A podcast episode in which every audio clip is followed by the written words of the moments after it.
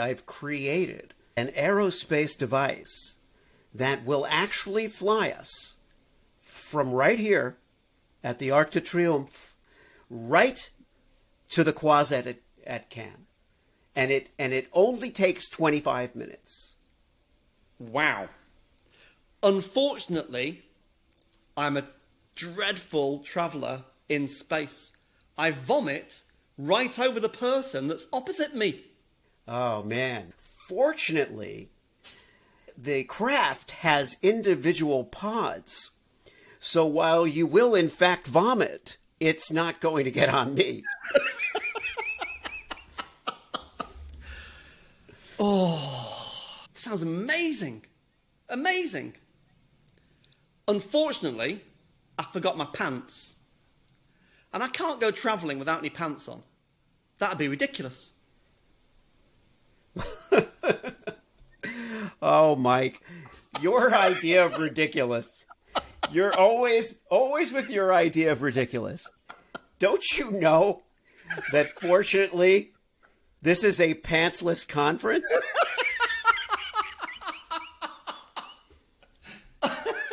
and I think there we could go scene.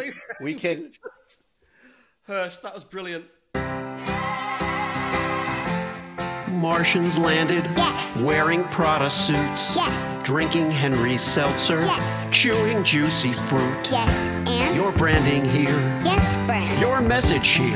yes, and A verse about yes, your product here. yes, I'm Hersh Rephun. yes, and I'm a message therapist. yes, And I have a podcast. yes, brand. That's right, that's it. Yes, We'll help you fix the world yes. or your bottom line. Your bottom line. get it. I get it. Welcome to the Yes Brand Podcast. My guest today is Mike Lander. Mike is responsible for nearly a, a half billion pounds in business deals, but I just know him as my friend Mike. And he's going to talk to us today about life in this crazy world. And speaking of a crazy world, if you were to take a, a look at yourself in a in a home movie at 15 years old as a boy of 15 and now look at the life you lead and the work that you do can you draw a line from there to here Hersh, it's so. First of all, thank you for inviting me. Hopefully, your audience will understand my accident, my accent rather than my accident, because no uh, my ac- my accent is an accident your your accent your accent is the the product of of your natural exposure to uh, to a certain continent you know whereas mine is, in mine is uh, you know and I have been in continent but I haven't or did not grow up there so So, could you draw a line? No, you couldn't, because if you looked at me as a fifteen-year-old, you would you would never have predicted where I'd get to now. You know, it's taken me, and we'll talk about all sorts of stuff, Hersh, as we go along, and we'll and we'll have some fun, Yeah. and hopefully there's some valuable lessons for your audience. And what I like to do is drop in the odd thing that might be valuable. So one thing is, for example, is you need to find mentors in life. You've got to find people, and you don't need many, but one or two, who basically challenge your assumptions, believe in you, and help you on your way. It's the it's I mean you know this from the stuff you do regarding movies and documentaries and comedy, the story arc. When someone explained the story arc to me, I was like, say that again. What, what, what do you mean? and they're like, well, in a film, in a Disney film, you meet a hero, and the hero's got a challenge. And then the hero meets a guide, and the guide helps them build a plan. And the hero goes on the journey with the plan, with the guide by their side, and the hero wins the day. And if you look at the story of life, mentors are your guides. They're the people that you meet who you didn't search them out necessarily, but you found them and they challenged your thinking and they stopped you from just following the herd. yeah And they, they, they started to make you believe in yourself that something was possible. You weren't quite sure what it was, but something different was possible. And I've been lucky in my life. I've had guides, I'd have, I'd have people that were agitators, and it stretched me. And that's how I got to where I am, basically. Until recently, so I would say until 10 years ago, my speaking skills, I used to speak way too fast. So I'd speak really quickly, and I'd talk quickly to all sorts of people. And I'd be really excited, and it'd be amazing. And I, I could do all these things, it'd be fantastic. And then I learned if you halve your pace, in your head it will feel like it's way too slow. It feels like you're running it in half speed as a film. But it allows you to think, to consider, and from an audience point of view, I think, it draws them in. It makes them want to find out what's going to happen next. So, what's your view as a, a long time presenter and film person and comedian about that tone and speed of voice? How important is it? Oh, it's critical, and it's amazing to me because I wouldn't have known that that that you had this speedy conversational nature. But the fact, the amazing fact is that you are consciously adjusting it, and that just speaks to the fact that we have so much more power over our communication than we might realize. Yeah. And those little those changes show an appreciation of the person you're communicating with. So it isn't all about us. You Yeah. know, I I I couldn't agree more that that the that the slowing down sounds strange to us, but that Yeah. to the person who we're communicating with, the adjustment is so profound. And I know that from from talking to fast talkers, and it always, you know, often I, I'm I'm semi fluent in Spanish, but speaking to someone who who just rattles stuff off in Spanish, that's the key to Sofia Vergara's success. Is that is that she's made a career out of the unintelligible rapidity with which she speaks in English with a Spanish accent. So Amazing. So something else. So as we go through this kind of this journey of a conversation for hopefully the value of your listeners rather than the value of us. yeah, Another thing that happens, so years and years and years ago, I, I read some books on NLP, so neuro linguistic programming for your listeners, which was, I think, developed by uh, two people called Bandler and Grinder. And if I've got this right, many, many years ago, what they worked out was uh, that, and I might be kind of, I might be interpreting and twisting this slightly, but kind of bear with me as I, as I go through it. We filter things out. So, what in a conversation? Imagine we're in the pub because I like the pub. I like a glass of wine. yeah, me too. Maybe one day we'll have a glass of wine together, Hersh. Who knows? yes, I Um, hope so. We'd be in the pub and we're, we're, we're, and we're, we're, we're two glasses in, and we're having a chat about Lego for whatever reason because we like Lego and we're interested in Lego. And what'll happen after that two glasses in, and that's why I link it back to this NLP is, I'll be waiting for my moment to talk. In my head, I've got something about the DeLorean that sat, that sat behind me, about why it's there. So I'm waiting for my moment to talk about this DeLorean Lego car. You've been saying all sorts of things for two minutes over your glass of wine. I've been looking at you. It looks like I'm listening to you, but I'm really waiting to talk. And in communication, what I've learned, and I've learned this as a negotiator as well, is you've got to kind of almost like take away the filter, take away what's in your head that you want to say, and really tune in to what the other person's saying and why they're saying it. And that's when the magic happens, in my view. Thoughts? Do you, do, do you know the entire time you've been speaking, I've I've been thinking I've had four I've been thinking that that I'm two glasses of wine in, but I forgot that I had a shot with my mate just before just before we met up, and then we and then so and you know so it's like what was Peter the Cook question? and Dudley Moore. yeah well This is turning into question? Peter Cook and Dudley Yeah. Moore. Yeah, that's right. And that's not even my Arthur, my actual Arthur impression. Exactly, I've do an noticed. actual Arthur impression, but but but it is but it is true because I do that too as a host. I I hear something and I make a mental note of what they said, and then I have to monitor where the conversation is going, and then I make a decision at some point. Oh, is it worth calling back to that, or has that moment passed? Yeah. And you know, and often it often it has, and then and then I wonder if I make the joke. Let's say I was thinking of making a joke. If I if I make the joke. Will will it be? How will it be received? You know, will the guest think, "Oh, nice"? Yeah. The whole time, the whole time I was talking, you were just trying to waiting to say this joke. but if I if I do it right, and I and my timing is good, then then it does fit in.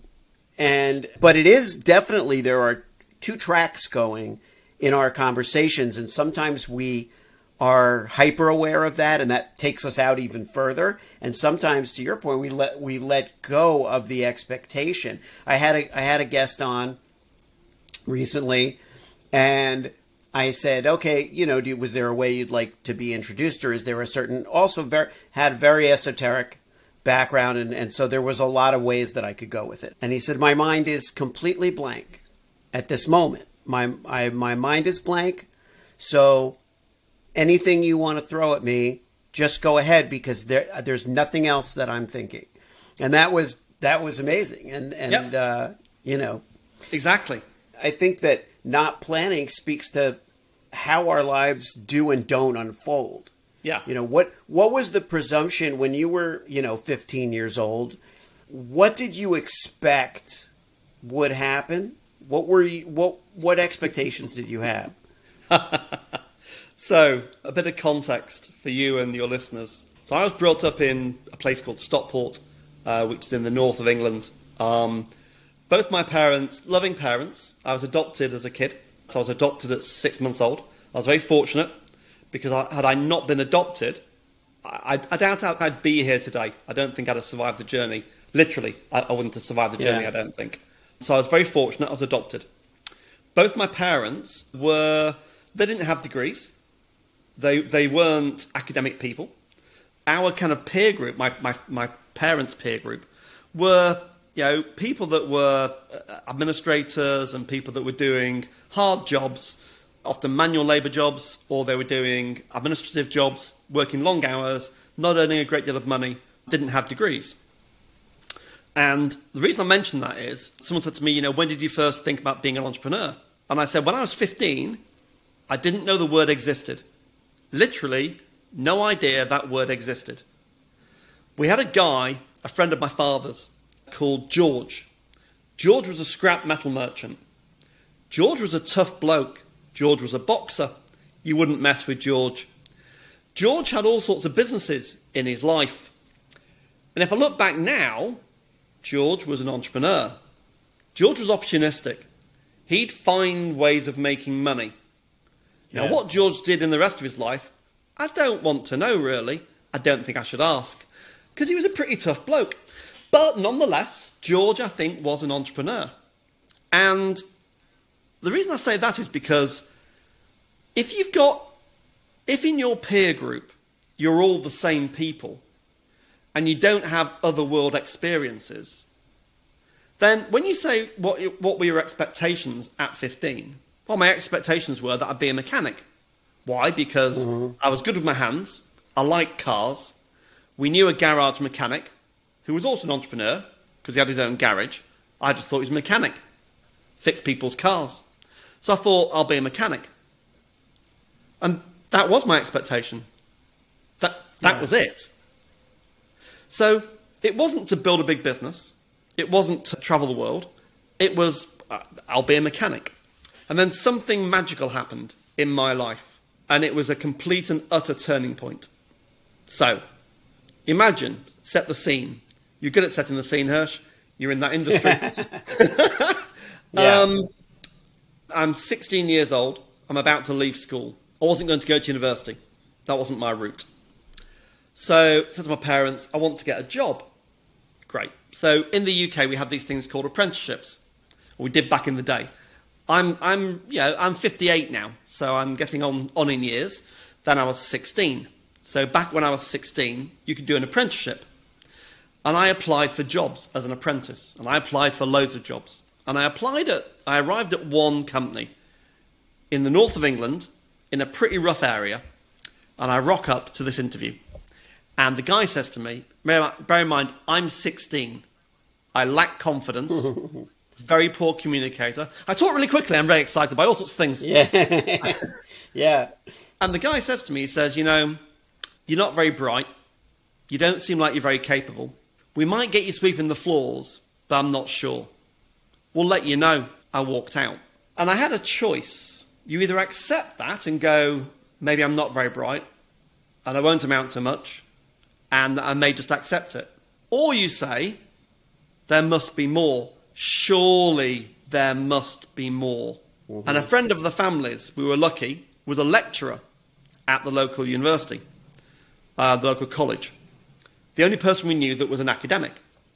And I didn't know him at all well, a guy called Eric Dearman, who sadly died now many, many years ago. But Eric Dearman decided to help.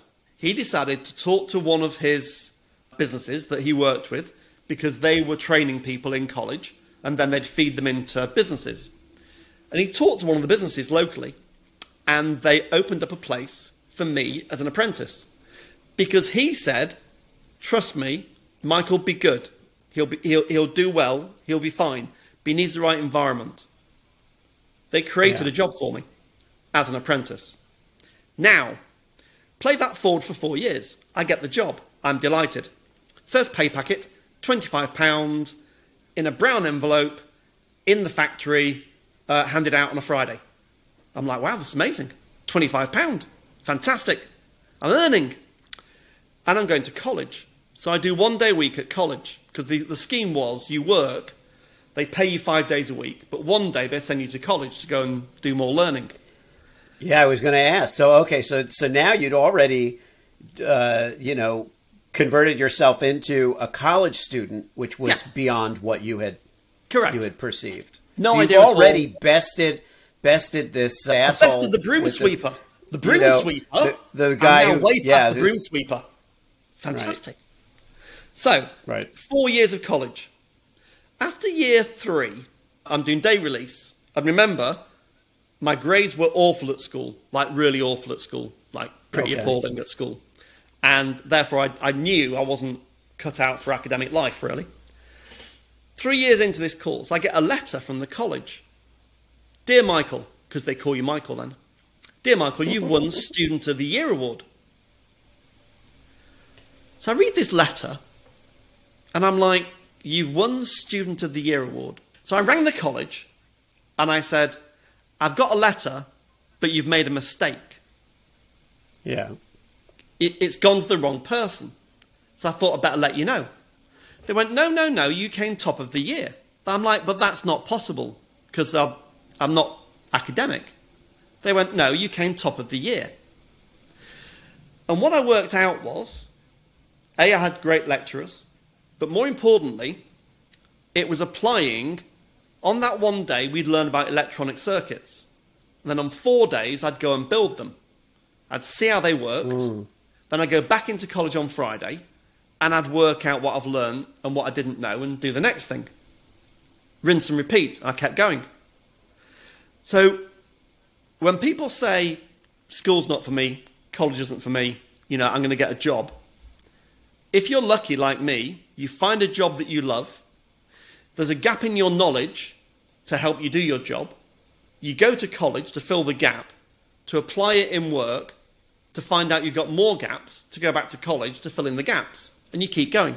Hmm. And that one moment changed the course of my life. It's a good argument for not just the idea of doing what you love, but learn what you love. Yeah. Because we're not born with a fully, you know, armed skill set. We're we're we may have a certain tendency towards something or a certain like of something and a dislike. We have certain, you know, certain innate skills, Yeah. but we have to learn Yeah. something. And you and your you know, kind of, uh, you know, whether it was planned or unplanned specifically, the step you took was to learn and learn and do, learn and do, learn and do, and in their view, excel. Exactly. know? And now, in, and now in the job that I do now, I'm I'm still an experimenter. Throughout my life, I believe in. I've got phra- yeah, I've got I've got loads of phrases. Hersh, I've got loads of phrases. But one of them is do a little, learn a lot. Mm-hmm. So active experimentation. Try an experiment, see what happens. Learn from it, adapt, try something else. You keep adapting. Podcasting is a great example, actually. I'm um, because of the nature of the kind of the way I've come through my professional career. Digital marketing was I was a bit late to the party for me. I was a bit more of a traditional marketer and salesperson, and then digital Right. marketing happened fast, and I didn't really understand what was going on for quite a long time. And so I was like exploring around trying to find out how do you basically market yourself? Because I now, it's me. I sell my skills to people that need training in negotiation skills, salespeople typically. And I was working out well, how do I find these people? How do I reach them? How do I get access to them? How do they know I exist? How do I raise awareness? Um, and so I tried all sorts. I was on LinkedIn and it didn't really work. And I tried a YouTube channel and my son subscribed, but no one else did. And I tried all sorts. And then I, I kind of I found out through a guy called Pat Flynn, who's big in the states. Uh, SPI uh, is his thing. And I got in. I got into one of his communities, and I started hearing about this kind of podcasting thing. Sounds interesting. What's podcasting? And um, a couple of people said, "Well, we'll, we'll interview you, interview you for our podcast. Be a guest." So I was a guest, and a few things happened. One, I really enjoyed it. I like this. I like the Yeah. not quite sure it's going, bit of banter, bit of a dialogue, and then occasionally some magic things happen. And I realised that being a host, being a guest on hosts' podcasts, is a brilliant way to allow people to find out who I am, what I'm like as a person, because people buy from people. And if I'm really lucky, some of the audience actually has a problem that I can help solve. And it's Yeah. been weird about, I love being a guest on people's podcasts now. I'm very lucky that you invite me because it's your platform, it's your audience, and I get to have a chat with you and talk Yeah. about some of the things happened in my life.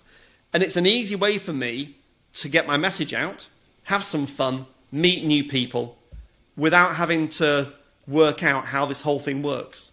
So it's been fascinating. Yeah, it's fun. It's fun. I enjoy being on other, but I have a I have kind of the opposite experience. I I I love the mechanics, so to speak, of of show business anyway, and I love the behind the curtain aspect, and I love knowing how it all is put together and made.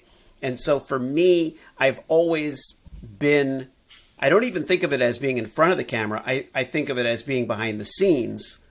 That's always just felt super comfortable to me. Even my grandfather owned a, uh, a Hebrew bookstore in South Beach, in Miami Wow. Beach, where we where we grew up.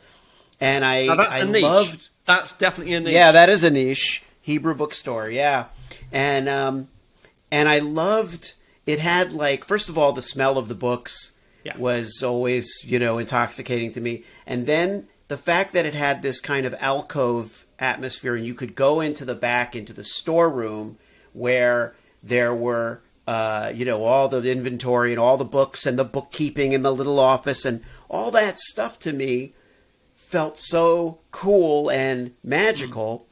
So even though I was an extrovert, I didn't like to sit on the stool and and work at the register. I loved to go in the back and kind of live live this kind of fantasy life of who knows what stories I was making up about being in this place. And I just love that. I love the behind the scenes aspect of of every of everything. There's But that's something interesting that you talk Yeah. about the. So, uh, do you see yourself as an extrovert? Would you see yourself as an extrovert typically? Not not really. I mean, I I I say that because I, I see myself as a performer, but, Right. But I don't think that me, makes me an extrovert because a No, performer can be on the stage with hot lights on them, talking to a thousand people, but that they're not actually talking one on one to people or uh, one to a group. You know, so I don't know. So, what, What, you about you? What about you? Because you, Yeah. Well- So what would your guess be? well, my guess would be that you're an extrovert. Okay. That would be my guess. Yeah. No, I'm not. Yeah. So, if you put me in a room, and again, I think this comes down to kind of definitions of what we believe. Yeah, Received yeah. wisdom. Received wisdom in society, you talk about the truth tastes funny. You know, the truth is, received wisdom is really bad for you. Right. The wisdom that you receive from the masses, on the whole, is not good mm-hmm. news. Because, from my point of view, it, it allows you not to think about it. So if we say, oh, you're an extrovert, you go, oh, yeah, they're an extrovert. Absolutely. Because they're, they're quite loud and they're uh, on stage. So they're an extrovert. So no, so let's think about it. So what do we mean when we say extrovert and introvert? So, a definition, maybe to play with. An extrovert gets their energy from being around other people. Could be a definition. Right. Right. My energy doesn't come from that. My energy comes from I like to sit and think. I like to have a controlled environment around me. I don't like to go out and go to random parties or networking events. It doesn't suit me. I'm very happy training a hundred, a thousand people because it's mm-hmm. my content. I'm prepared. I'm super well prepared. I've got my own stories, and the audience is interested in what I'm trying to get across, and they'll ask me questions. And because of my experience base and bank of knowledge, I'm happy to answer the questions. When I come off stage, I don't want to go into that audience of a thousand people and party. I have no, it's not me. Mm-hmm. I'll have one on ones, very happy to. But I get my energy from you know, closer relationships with a few people and sitting and thinking. Just a thought. No, I love that. I'm I'm I'm also I think we're both presenters in that sense. Yeah. You can we can present. We we are comfortable presenting ideas to groups, but I also, you know, I also believe that that that's because it makes it easier for us. We don't have to explain who we are. We don't have to introduce Yeah. ourselves. We don't have to do that a hundred times in a room, and that makes it makes it more comfortable. I don't consider myself a mingler either, but I think but I think it does happen where the same type of behavior that I do on stage, making jokes, picking up on people's signals and, and responding to it, can be accomplished in smaller groups and one on one. One on one's very different. One on one to me is like this. This is more like sitting and thinking. This is more like, you know, and I do enjoy that. I do enjoy sitting with another person who's doing whatever they're doing and kind of just sharing the energy and the space Yeah. and, and allowing things to happen.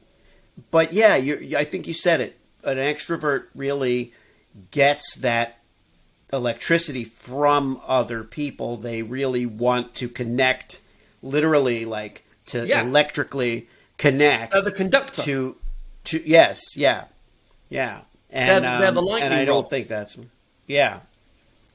So something And else, another not- like, another kind of, you know, truth that tastes funny, maybe. Negotiating. So it's my kind of topic. It's what I love doing. It's what I enjoy talking about uh, with the Right. people in business.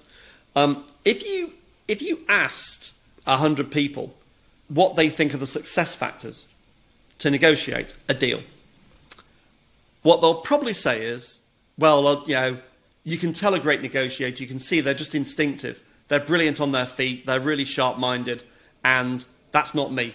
So, uh, success factors, I think you've either got it or you haven't. You're either a brilliant negotiator or you're not. Yeah. So it's bunkum.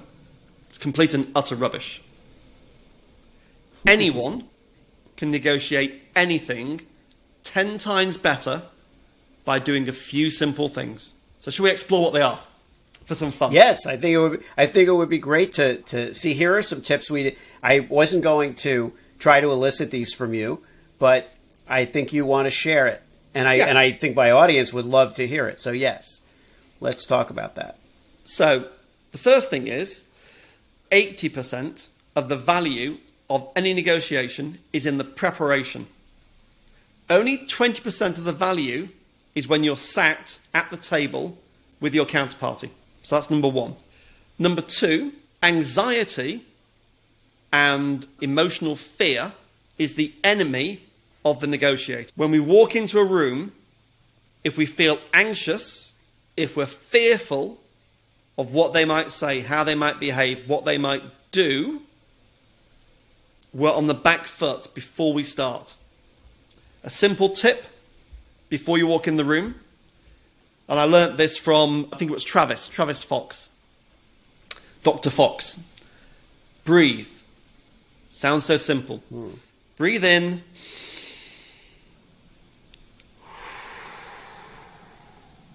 And breathe out. Just do four of those. Deep breathing exercises reduces anxiety and it transfers the blood that's circulating in your kind of stomach, the knots, to your head, the thinking, which is what we want mm-hmm. when we're going to negotiate.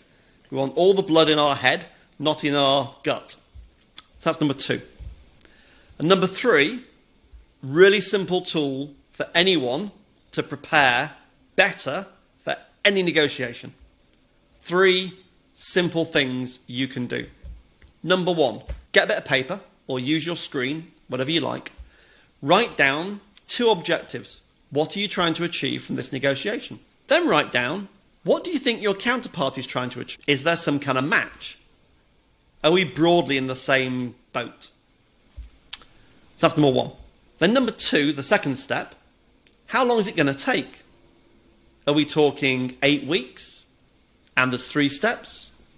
If we are, write it down, send it to your counterparty. I think it's going to take us about eight weeks. There's about three steps. Do you think that's right? They'll probably go, no, I think it's going to take six weeks and there's two steps. Great. Now their fingerprints are on your timeline. Brilliant. So that's step two. And step three, this is all preparation, remember. You've not mm-hmm. met the negotiator face to face to negotiate. Step three, write down the variables you're negotiating around. What do I mean? So, in a negotiation, there's price. Yep, definitely. There's the length of the contract in business. How long will the contract last? There's what they call termination rights. What allows them to terminate the contract? Intellectual property, all sorts. Exclusivity. So there's five. And then for each one, just write down on a bit of paper. What would I ideally like? What's my ideal? And what would I mm-hmm. accept at the bottom end for each one? Now you've prepared. It can take you three minutes or three hours, but you've prepared. And when you walk into the negotiation and you start having a discussion, think of it like a, a, a mixing board for an audio engineer. So those variables, as someone turns one down, you turn the other one up because you're exchanging. If you want a lower price, I can change the scope and I want a longer contract. I want a two year contract, not a one year contract, for a smaller price. And the scope will change. Is that okay? No, it's not okay. Okay. What, what would you prefer? Well, I want half the price and no contract length and terminate when I want and I own all the IP and it's exclusive. Is that a negotiation, Hersh? Do we think that's a negotiation? No, not. No, it's not. It's a steamroller Right. driving over you. Right. The act Yeah. of preparation means that you'll go, well, we're obviously not on the same page. Maybe it's time to walk away. You could say, I'm, I'm adjusting my estimate to 10 weeks now because, because you've just added another two weeks. Do you really want to add another two weeks Yeah. to this, to this negotiation? Exactly. But, but you're so, you're so right, Mike, because the, the preparation is that script that I Yeah. talk about in, in life, you know, life. And you don't need a verbatim script. And in fact, a verbatim script Im- impedes you. But what you need is the beats, what we call the beats. Right. You know, you need those beats. Now, you you know, being a good improvisational uh, actor, let's say, is very helpful in negotiations because it is all improv. Yeah. But improv doesn't come from nowhere. Improv exactly. comes from from an idea and then you build on that idea and build on that idea and you're just using imagination to to flesh it out and make it funny but you're you're starting with something. You're given something, an offer, they call it, interestingly enough. Um, Interesting. Yeah. No, but this is interesting about improv being. Uh, I'd never thought of that, but I would imagine, as you say, you're starting with something. Do you have like? Do you have um, simple frameworks in your head? So when you're improvising, you're doing it in a way which is like there's building blocks, but I could build a house, I could build a dog kennel, I could build a swimming pool. They're all made out of bricks, but they're all look, they all look different because I assemble them differently. It, uh, that Absolutely. Yeah, yeah. Well, what what usually we do in in improv is there's uh, there's a game. We we will set rules for a game, Okay. and the game will have parameters, and we'll say, okay, so here's the you know one game that I like to do with Let's with do one now. people. Let's do. I, I've never done yeah, let's in do- my life. let's- let's do one. Okay, so let's do one now. So there's a game called Fortunately, Unfortunately. Okay. and it's a two-person game, so it's so it's it's good for us. And Right. essentially, uh, one person will make a statement, fortunately something, and we'll do that, and the other person has to say unfortunately. But what you notice about it is you're not negating what the other person said. In other words, they put it out there and you're accepting it as a reality, which is the yes and rule of improv. Yes and rule of improv means I accept your offer, I respond on top of that, I build it. Oh, okay. And that's really Okay. the core of improvisational comedy is that it's never no, it's always yes, but it can be yes, yes, and here's something really bad about that. okay. So, and then we get a suggestion from the audience that gives us just some kind of, like I would say, I need a location, and somebody can throw out the south of France as the Right. as the location. I just that just popped into my head. There's only two of us, so let's go. So we say I need a location and I need an occupation. So you throw out an occupation. Just throw Chemist. out any occupation chemist. Okay, perfect. So we have so we have two chemists in the in the south of France, and I'll start with a fortunately. Perfect. You know, so I say, uh, well, Mike, you know, and I, I, I- could do the I could do a French accent, but we're, we'll keep it we'll keep it simpler. Let's in keep it this simple. case, at least to start. Yeah, yeah, yeah. So I say, well, Mike, fortunately, the conference doesn't start for an hour and a half. Unfortunately, Hersh, the conference is in Cannes, and we're in Paris.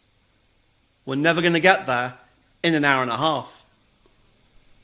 Well, fortunately, and I didn't tell you this initially because I knew you'd be excited, I've created an aerospace device that will actually fly us from right here at the Arc de Triomphe right to the Croisette at, at Cannes.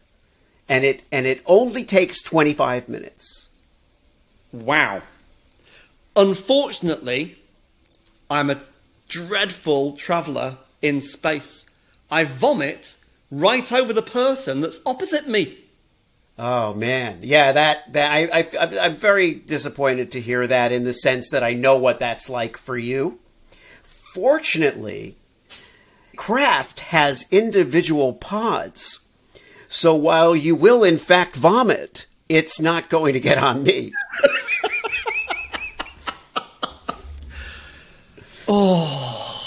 Sounds marvellous. Unfortunately, Hersh, unfortunately, I'm very claustrophobic. I can't go in a pod. Could I go in your pod? You want to go in my pod with me, Yeah. or you want to go? You want to sit in, squeeze into my pod? In your pod with you, right next to you. Well, fortunately, I have two. Not only do I have a two pod travel unit that I've invented, I also I also have a space cab that actually seats six people. So if we find enough people. Now they don't have individual pods in there. It puts us all in a six person pod. You're going to throw up on someone. But I think since I'm the I'm the driver, I'm going to be I'm going to be in the front seat. And I just will make sure not to have you next to me, but you can throw up in the back and we just have to find, you know, a, a few suckers to join us because it, it, it does require a, a group of people. Wow. Sounds amazing. Amazing. Unfortunately, I forgot my pants. And I can't go travelling without any pants on. That'd be ridiculous. Oh, Mike, your idea of ridiculous. You're always, always with your idea of ridiculous. Don't you know that fortunately this is a pantsless conference?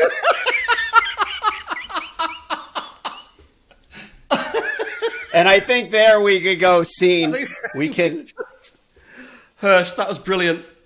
I've never done that. Oh, thank you for playing that. Thank you for playing that.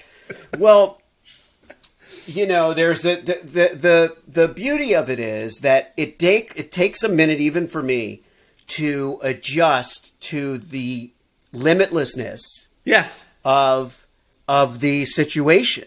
Yes. So we're really not we're really not constricted except for what an improv what an improviser feels is the uh, the specter of time kind of Right. looming over. Like you don't want to take too long, you don't want to lose the audience, and and in fact there are rapid fire games that are harder and really you're more likely to lose. You know, you're more likely to lose one of those games because, and then you get tapped out. So Right. some other improviser will come in because you took too long. Yeah, But, yeah. Um, but yeah, that's so much fun, and I do think that that's that's a a, a, very you know interesting parallel to negotiation because we really have to not be thrown. I Yeah. guess. I mean, I don't think of myself as a good negotiator, but I, but for me, what what has made me a good, you know, made me good, like you said, anybody can can do Yeah. it. It's not about are you a good or bad negotiator. What helps me is humor. What helps me is Yeah. getting so comfortable with the environment that I can disarm the person I'm negotiating with with some kind of good humor that Yeah. lets them know, oh, this guy's not scared of me. This guy's Yeah. not afraid, intimidated. Exactly. And if that person would have to try to intimidate me, that would be bad for them. So they don't want to have to try That's right. but I may have an advantage in comedy. You know, now if they have no sense of humor, which has happened, then they're back to they're back to being in control, which is which is interesting because it's not going to go well for me after No. that if they But don't then- have a sense of humor, or if they control their sense of humor and they know, okay, I'm not going to let this punk throw me with his comedy. I'm going to pretend and act like I don't have any sense of humor about it, and I'm going to to and to go back to your prep. He would he if he did good prep, he would be like, no, I'm just sticking to the facts here. I don't want him to get to know this guy. I don't care. I don't want to, you know, right. I don't want to fall in love with this guy, and then and then I'm going to give him more than I that I than I should give him. Yeah. And that is a technique I use as a negotiator. Part of the technique is, and salespeople try it a lot. Salespeople try and befriend me. They try and become not my. They try and build a relationship with me, and I, I stop them kind of stone cold, dead. It's like you, Yeah. I'm not here to be a friend. We've got a deal to do. We know what the parameters are. We need to get a deal done, so we can all move on with our lives. Yeah, And a lot of salespeople Yeah. find that very difficult. I say to salespeople, when you meet a procurement person, for example, a buyer, a purchaser, I've assumed that you've already sold this deal to someone, the marketing director or the president or someone. You've kind of Yeah. sold them this dream, and you're at my door because they've told you to come and see me. Well, I assume you've already sold it in terms of the idea. Now we're going to negotiate a contract and see if actually you can supply to us or not. Because you might not be able Yeah. to. Because I've got loads of questions for you. And a lot of salespeople are thrown by that. They're like, but but it's all about the, im- you know, it's all about the amazing pitch. creative that we do. Yeah. And I'm Yeah. like, no, It's not about that now. Got to move on. Tell me, you know, tell me you've got more. Tell me there's more than just your pitch. Oh, Seriously, Hersh, nice. there must be more. Yeah. To do the Jack Yeah. Nicholson thing. Yeah. Tell me you haven't pinned your hopes? on a. I don't. I don't know that line exactly, but No. you know, I know Exactly. which which On- scene you're talking about. A few good men. And phone calls. Exactly. Yeah. Right. Right. Right. Yeah. And phone calls phone calls. because deep because late at whatever it is it, late at night in places night. you don't talk about. exactly. You want me on that wall. You, need, me on, that wall. that wall. Correct. Exactly right. So Oh, there we what go. a great those movie! my, what a great scene. Well, those my yeah. So on negotiation. Those are great. See, those are great, great, greater tips than than uh, than we could have planned for. I did want to ask you about before before we we go um, about Resignal about Oh, the yeah. SEO agency because Yeah. that's very interesting to me personally as someone who's on the creative side of marketing and there's Yeah. always the counterpart that is responsible for data for SEO. So tell me a little bit about that and how that factors Sure. into your world. So it's a company called Re-Signal, so Re-Signal, started by a very talented guy called Kevin Gibbons in the UK. He's been in SEO from the days it kind of started, really, search engine optimization. And I got to know Kevin uh, about, wow, eight, nine years ago now through a network, business network. And we just kind of got talking and we talked a bit more. And then over time, eventually, I became the chairman of Resignal. He's the chief exec. And what we do is that we basically do SEO for big e commerce brands. So, e commerce companies that sell sports gear, for example, we would work with them to help them get the rankings for certain products and ranges to the top of Google through finding the right keywords and optimizing them so that we get the right kind of traffic and you know doing on-site content on-site technical optimization and building strategies all that kind of stuff and Yeah. that's about the extent of my knowledge hersh we've reached the limit of my knowledge of seo kevin and you're the chairman. And I'm you're the the chairman. chairman. What I love, what I love, Mike, is you say we we, we met each other and we were having a nice, a rather lovely chat, and uh, so then uh, you know, and uh, he's the chief executive, and uh, jump ahead to uh, you know eight or nine days later, and I'm the chairman. You see, and and now there's meetings and conferences and, and telephone calls. But being the chairman, you know, it's you're afforded all the expenses and considerations that one would that would be due such an individual. But uh, you know, and, and then, then there's a, a- about a three-string sentence group of sentences that explain, you know, SEO. I still don't know what the bloody letters stand for, but uh, you know, whatever. But, fantastic But I'm happy. But I'm happy. So, but if you but that's to but that's fantastic. kevin can Yes. be here for like days about the topic Right, right. But what's interesting about Well, that how's- relationship? how's his sense of Kevin- humor? Oh, very good, Yeah. actually. Really good sense of humor. Great. Good, yeah. Um, it's interesting about why people get together in business. And what Kevin saw in me and I saw in Kevin were very different experiences. And when you build any business, you need someone that's got the opposite of what you've got. Yes, Because there's no point in trying to build all the skills in building a business. You need to find someone who's got complementary skills in building a business. And that's how we got together. So there is Oh, a yeah. rationale, Hersh. There is, you see, a logic behind our relationship. There's a formula. There's a formula. there's a There's a there, formula. There is, and uh, you know it's it's funny. uh, It's something that I that I think has evolved the older I I've gotten as I've gone through my life. I've I've met people who or cultivated people around me who who were who were not not similar in the sense that as a comedian I didn't hang out with all comedians, but I hung out with people who loved stand up comedy and wanted to do stand up comedy.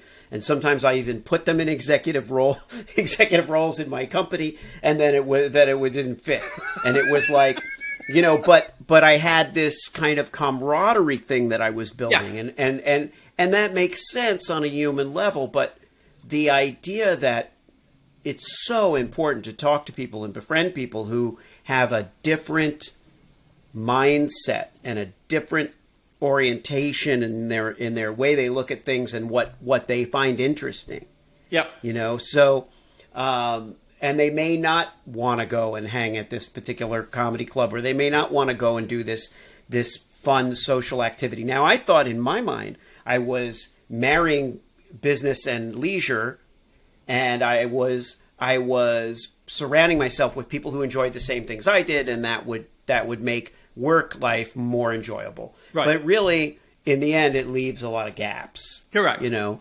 so So there we go. I've learned that. I've learned that. Um, Mike, this has been this has been so much fun. I mean, we could we could go on and do uh, do more games, and We I could. hope we will. And drink I hope wine. we will, and drink more wine.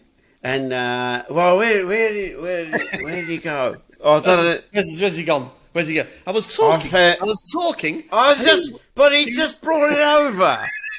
oh, it, I turned around and he vanished. Vanished. Like regular, an old oak regular table. table, regular table. We, we have your regular table, sir, Mister Bach. Regular table, regular chair. Take my coat. I'll have a gin. I'll have a gin to start with. Take my coat. You don't have a coat. Then offer to take my hat. Oh no, take my tie. He says offer to take my tie. but anyway, so much fun. Thank It you so much for doing this. Uh, Really enjoyed it, Hersh. Brilliant. And I've never ever done improv on a podcast before. It's a real first. I loved it.